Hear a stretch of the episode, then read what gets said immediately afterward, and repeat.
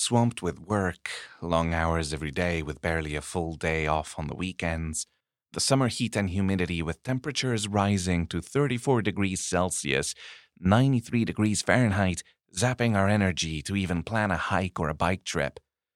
It's moments like this when it's even more essential to get out of the city and to go on an adventure by foot or bike.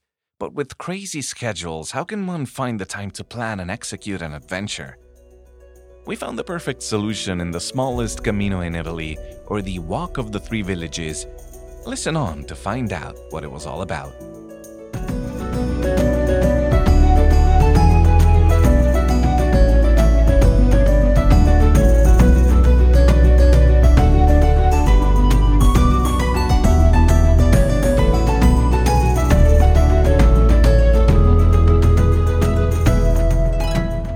Hello, travelers, and welcome back to another episode of Go Far, an adventure podcast.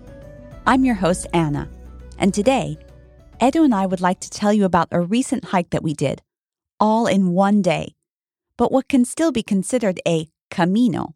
In fact, they call it the smallest camino in Italy. You can even get a more intimate version of our experience by listening to our bonus episode in which we recorded in the field, that is, recording actually while doing the walk. I had been looking for a short walk to do close to our hometown of Rome, greatly inspired by our friend Jan Klaus de Blasio, our guest of episode 4, Go Far But Stay Close, and creator of the blog Latium Mirabile, which is all about great trails and places to see in Lazio, our home region, where Rome is the capital. Ideally, something that was easy to reach by train or car, doable in one day, but also more than a stroll, so that we could get that Camino experience. I was so excited to come across the website for Il Cammino dei Tre Villaggi, or the Walk of the Three Villages, also known as the Cammino più piccolo d'Italia, or the smallest walk in Italy. At only around 60 kilometers from Rome, approximately 37 miles, it seemed like the perfect option for a walk that we could do in one day. With the long summer daylight hours, we wouldn't even have to start super early and could arrive at the starting point at the same morning that we would begin walking. The walk was organized in May of 2021 by a group of friends. It consists of a 20 kilometer loop that begins and ends in the lovely village of Villa San Giovanni in Tuscia and passes through two other villages, Barberano Romano and Blera. Hence the three villages. Located in the province of Viterbo, in the Tuscia area, which is the area north of Rome that was once inhabited by the ancient Etruscans, a pre Roman civilization that the ancient Romans eventually conquered. There is plenty of parking in Villa San Giovanni in Tuscia, and because it's a loop, it would be an easy place to leave the car all day, starting and finishing in the same place. The walk goes through a regional nature park, past ancient ruins, medieval churches, and each of the villages have plenty of places for refreshment, so it seemed like the perfect walk.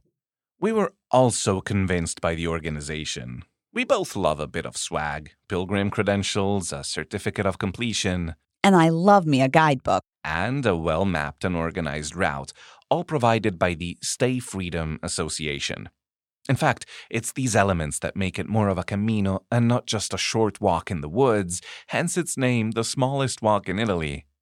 By contacting the association and telling them how many people we were, when and what time we were planning on walking, we were greeted by Pasquale, one of the members of the association, who provided us with a general direction, optional GPX track, Which, in hindsight, we should have taken. an opportunity to purchase their guidebook and the map and credentials, just like any of the larger, more famous pilgrimage routes, such as the Camino de Santiago, the Via Francigena, or the Way of the Gods provide for you.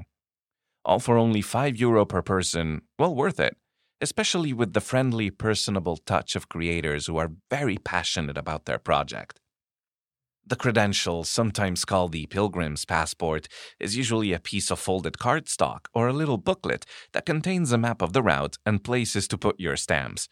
As you go along your journey and you stop in towns, churches, cafes, visitor centers associated with the walk, you will receive from these a stamp made with a rubber stamp marking that you passed through there. The idea is also to prove that you actually made the journey. It makes it much more official as a Camino, a pilgrimage, rather than just an ordinary hike. It really did have the feeling of a proper Camino, although it was only 20 kilometers. The amount of care and attention given to organizing and maintaining the route really made it seem like a pilgrimage or a special walk. The first line of the guidebook reads Che quando una cosa è fatta bene, ti viene proprio voglia di prenderla sul serio. When something is well done, it makes you want to take it seriously. This definitely applies to this walk. At first, I didn't really understand how it could be called the smallest Camino in Italy. But as soon as we arrived at the Welcome Center in Villa San Giovanni, I immediately got it. It definitely had the same wonderful Camino vibes as longer walks that we've done. Also, the variety of terrain and natural beauty that we saw, along with special historic and naturalistic sites, made it more of a special walk and not just a stroll in some random woods. In only 20 kilometers, we went through lovely medieval hilltop towns, ancient passageways cut through solid walls of tufo rock, past ancient tombs, an ancient bridge, ruins of medieval mills, and an ancient necropolis, which we were supposed to pass, but we ended up not seeing because we got kind of turned around, but more on that later. We hiked through fields, olive groves, and lush forests that seemed almost tropical along a, with a burbling mountain stream. This great variety of landscape gave us lots of different experiences, all in only one day of walking, which really contributed to a sense of a varied journey with lots of different emotions. This was exactly the idea that the walk's creators had to provide people with a slow and free walk just a few kilometers from Rome that would immerse trekkers in the wild natural beauty of the province of Viterbo in northern Lazio in the ancient land of the Etruscans, giving people an opportunity to rediscover the art of traveling by foot as a way of gathering and to be grateful towards everyone else and the nature that surrounds us.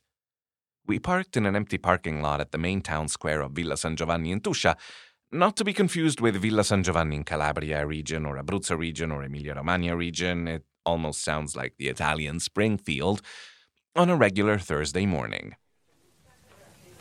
The smell of fresh bread wafted out of the bakeries around the main square, where we saw a few old men chatting at the courier bus stop, not waiting for the bus, and a woman picking fruit from a fruit tree near the main square.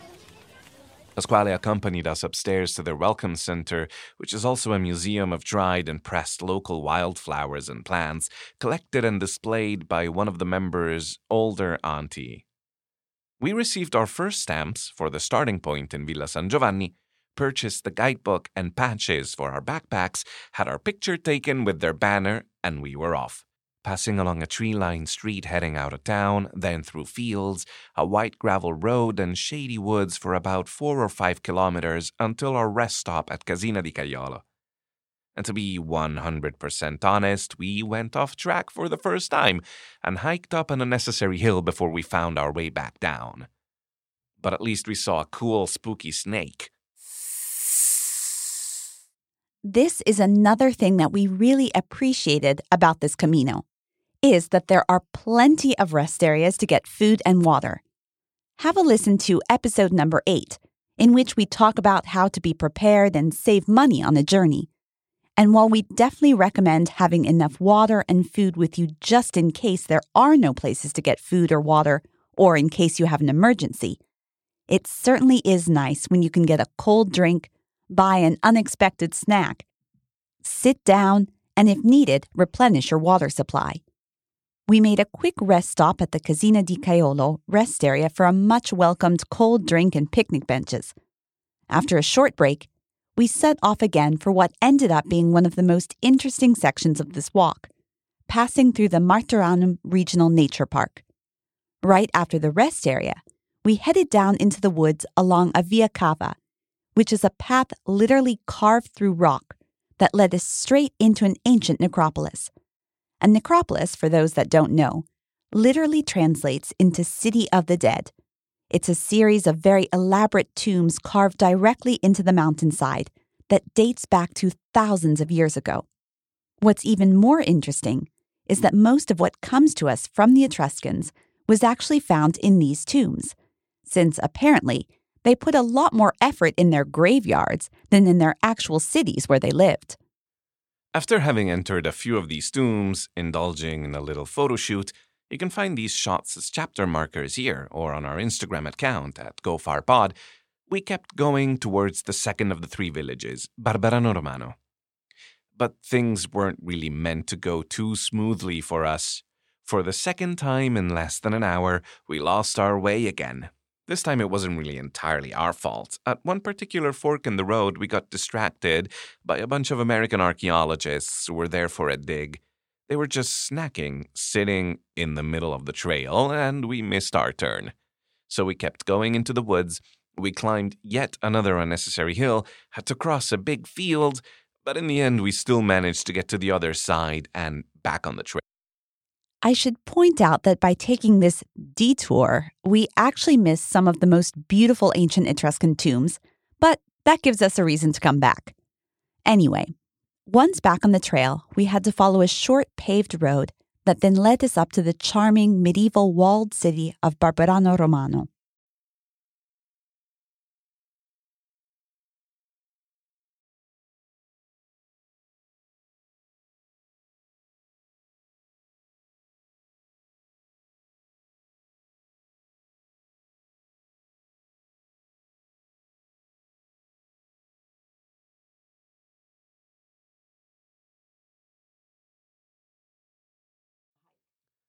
But with some of the best scenery.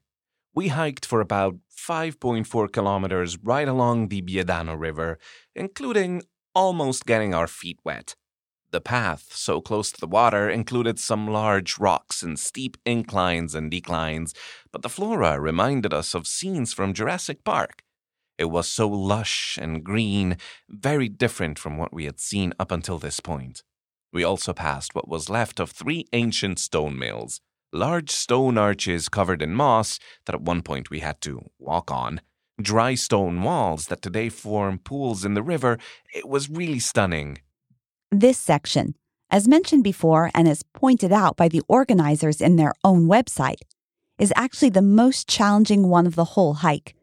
It follows along a creek, so there's basically no elevation gain, but the terrain can be a bit challenging, especially for us. We did this hike in June, and this June was very particular. We experienced a high amount of rain, with summer storms hitting every afternoon like clockwork for something like two weeks. The day we went on the hike was actually the first one the trail had reopened to the public, and we were the first ones to walk it after a few weeks of it being off limits. So the organizers warned us that this particular section might be tricky, and to let them know of any difficulties we might have encountered. Again, let us refer you to the bonus episode in which you'll hear all about our impressions as we hiked. Thinking back on it, exactly two months later, at the time of writing, I can tell you that it was tough.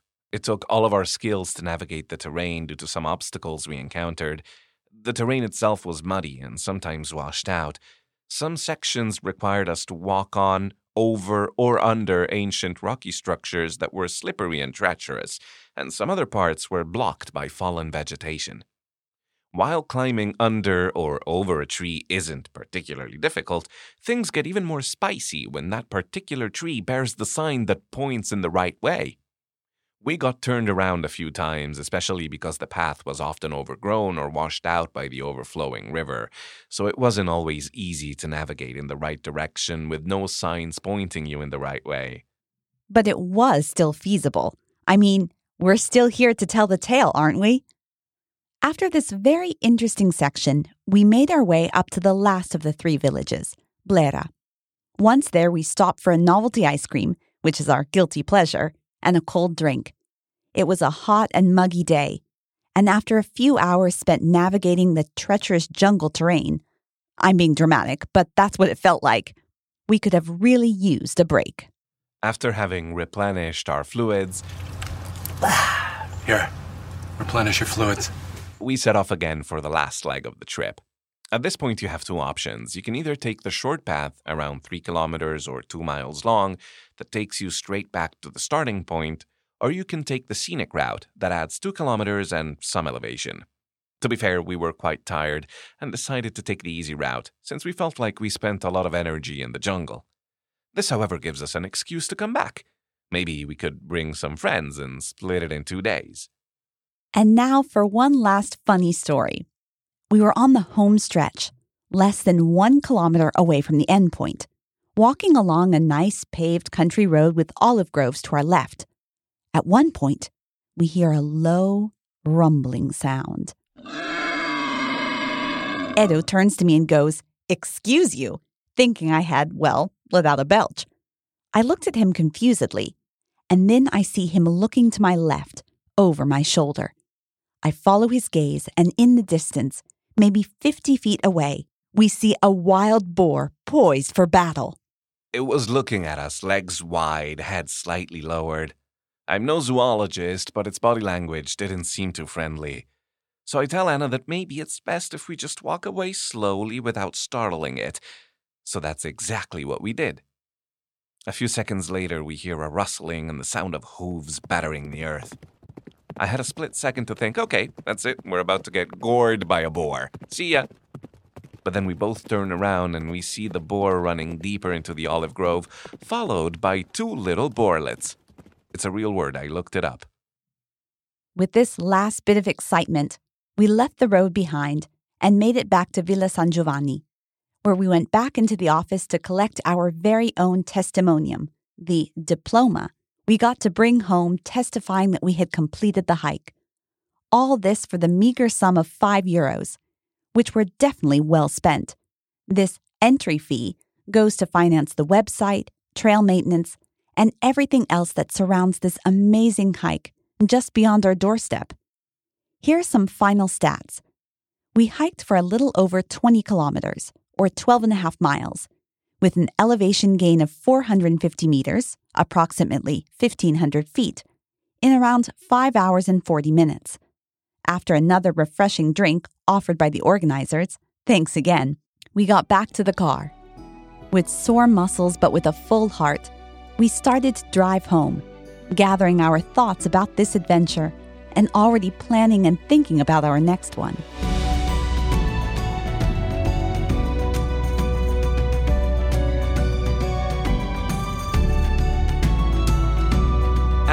We are. We hope you enjoyed listening to this episode about a little gem of a hike that we had no idea existed. Again, a huge thank you goes to the organizers of this lovely Camino. You can find out more about it and the people behind it by looking up Cammino dei Tre Villaggi on Facebook and Instagram. Speaking of which, make sure to check out our own Instagram account at GoFarPod to see the pictures we took on this trip. And take a listen to our bonus episode in which you can hear everything as if you were right there with us. Make sure to tune in for the next two episodes. We have something ultra special planned. As it turns out, Anna and I had to do a tactical retreat due to bad weather, which forced us to abandon a multi day trip we were on, so we took this time to finish working on this episode. We've already recorded some material out in the field, and hopefully we'll be back to finish it in two days' time, so you don't want to miss that. Thanks again for traveling with us, and as always, go far.